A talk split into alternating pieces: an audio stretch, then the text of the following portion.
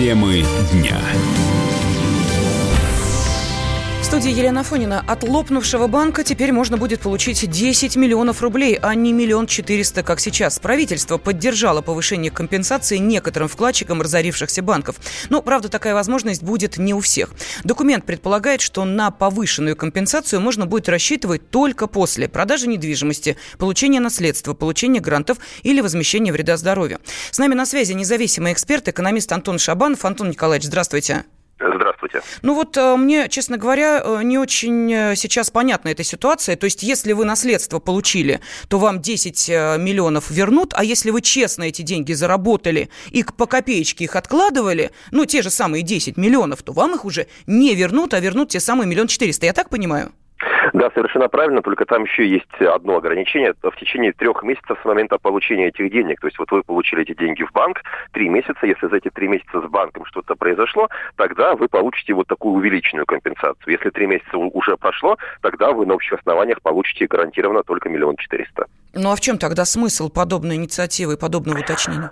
Э, смысл в том, что если какие-то деньги вы ну просто не можете их сразу э, разнести по э, разным банкам, по, потому что вы их получили вот на какой-то текущий счет за, за продажу квартиры, то же самое, да, и вам дается какое-то время, чтобы подумать, как эти деньги правильно диверсифицировать, то есть разложить по разным банкам, в, в разные активы вложить, возможно, акции, облигации купить, либо купить какую-то новую квартиру, чтобы время было. Вот дается вот такой вот временной джетлаг э, в три месяца, чтобы вы приняли какое-то решение. Если эти деньги просто так и продолжают э, лежать, как обычный банковский вклад, обычный банковский депозит, здесь, получается, вы э, полностью за себя берете все те риски по выбору банка, которые берет на себя и обычный человек. Но э, в таком случае, э, опять же, не очень понятно, то есть э, банки, да, толкают э, тех, кто э, хочет им доверить свои деньги, на то, чтобы э, эти самые деньги мы разносили э, как яйца по разным корзинкам. В чем смысл, в чем логика такого поступка, если, например, те же самые 10 миллионов лучше положить в один банк, пусть лежит? Ну, вы знаете, с точки зрения экономики и экономиста вообще а, даже как в таковой системе страхования вкладов логики особо нет, потому что даже при выборе банка всегда существует риск, что он может обанкротиться, и перед тем, как выбрать правильный, хороший банк, нужно изучить его отчетность, его баланс на сайте Центрального банка, он публикуется, понять, хороший это банк или нет, и только потом вкладывать в него деньги или нет. А, а вот эта сумма, это просто, а, ну, скажем так, мольба о помощи, которая была услышана. Очень много было случаев, когда люди получали довольно-таки большие деньги, они падали на счет, и на следующий день у банка отзывалась лицензия, и вся сумма терялась, и люди теряли квартиры, а, свое жилье и так далее и тому подобное. И вот сейчас просто вот именно для таких исключительных случаев а, решили сделать вот такое вот своеобразное исключение.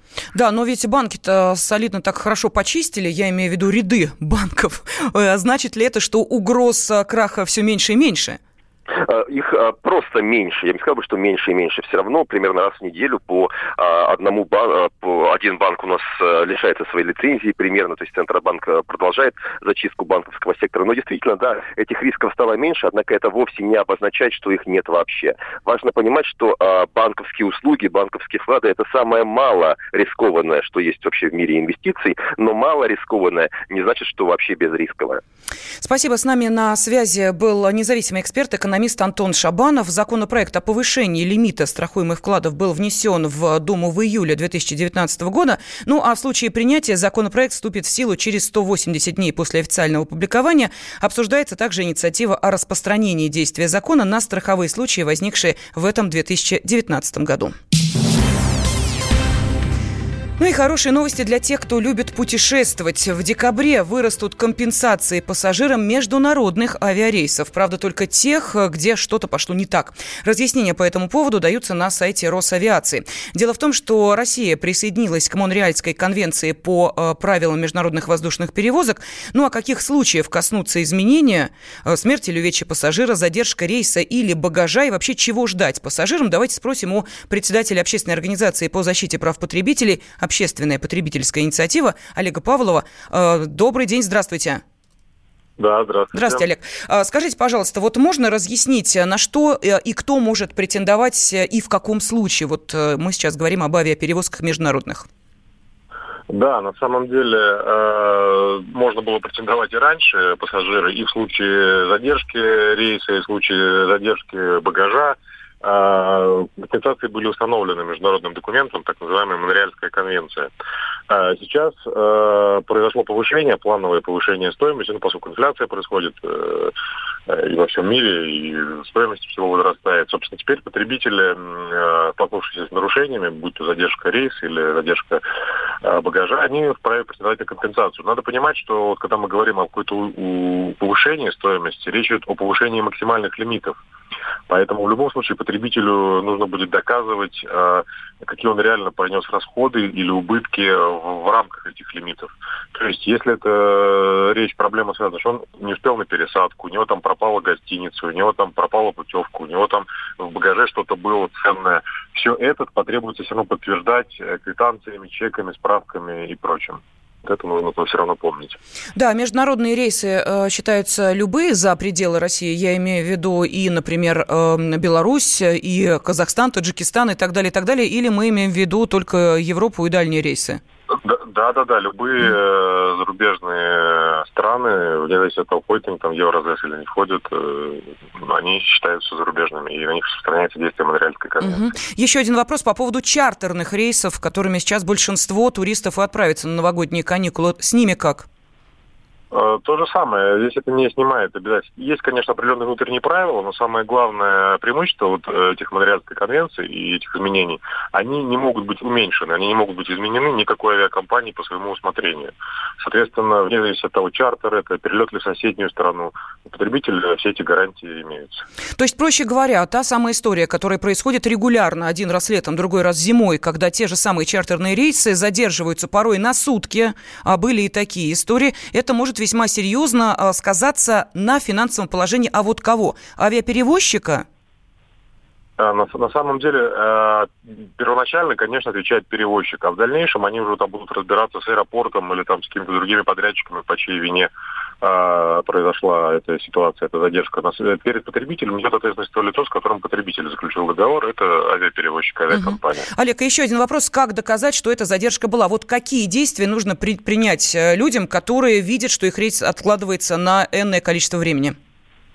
На самом деле э, вариантов сейчас множество. Это как получение документов в самом аэропорту, да, о том, что произошла задержка, потому что этот факт фиксируется.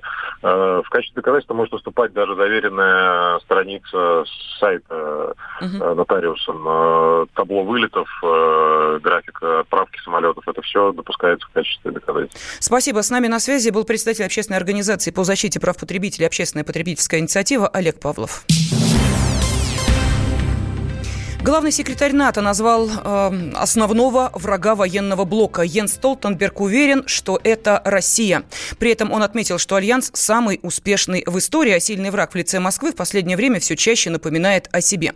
Ну, ничего удивительного в таких заявлениях нет, э, э, считает э, сенатор, член Комитета Совета Федерации по международной политике Андрей Климов. Он вообще ничего такого нового не открыл, потому что мы, в общем, с момента появления НАТО знали, что этот блок против нашей страны. Вот как бы ни называлось наше государство, а этот блок все время был против нашей страны. В 90-е годы они делали вид, э, представители НАТО, что он как бы вообще про безопасность, но с нулевых перестали это делать вид, а в последние лет пять просто открыто говорили, что это все против нас. Заметьте, у нас нет никакого блока против НАТО. И НАТО к нам постоянно расширяется. Поэтому спасибо господину Столтенбергу за то, что он позволяет нам более аргументированно, значит, э, сегодня доносить и до мировой общественности, и для наших партнеров по переговорам неприемлемость любого расширения НАТО, рассмотрение любого государства, которое вступает в НАТО, как государство, которое признает Россию своим противником и так далее. Но это же заявление Столтенберга, оно полностью соответствует американскому закону, который был подписан президентом Трампом еще в 2017 году в августе, где Россия названа противником и был призыв ко всем всем союзникам США, в том числе всем членам НАТО, с этим делом согласиться. Видимо, согласились, но теперь об этом говорят открыто. Вот, собственно, и все. НАТО просто стало бояться России, уверен замдиректора Национального института развития современной идеологии Игорь Шатров.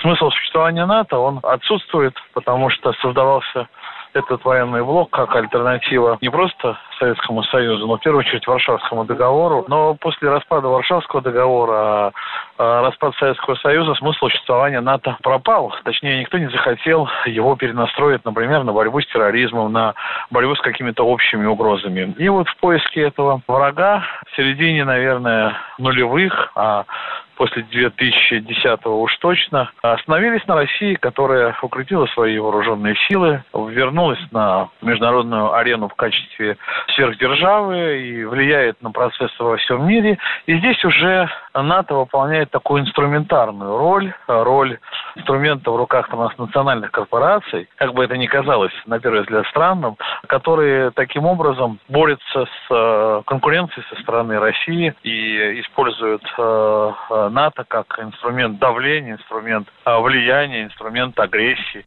При этом генсек НАТО заявил, что Альянс не пугают ни внешние, ни внутренние враги. Ну а я напомню, что многие европейские политики все активнее критикуют Альянс. В частности, президент Франции Эммануэль Макрон заявил, что у военного блока наступила смерть мозга. Темы дня.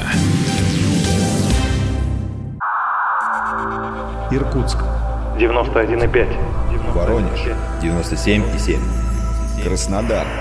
91,0. Тюмень. 99,6. Анапа. 89,5. Владимир. 104,3. Барнаул. 106,8. Екатеринбург. 92,3. Санкт-Петербург. 92,0. Москва. 97,2. 97,2. Радио «Комсомольская правда». «Комсомольская правда». Слушает вся страна. Слушает вся страна.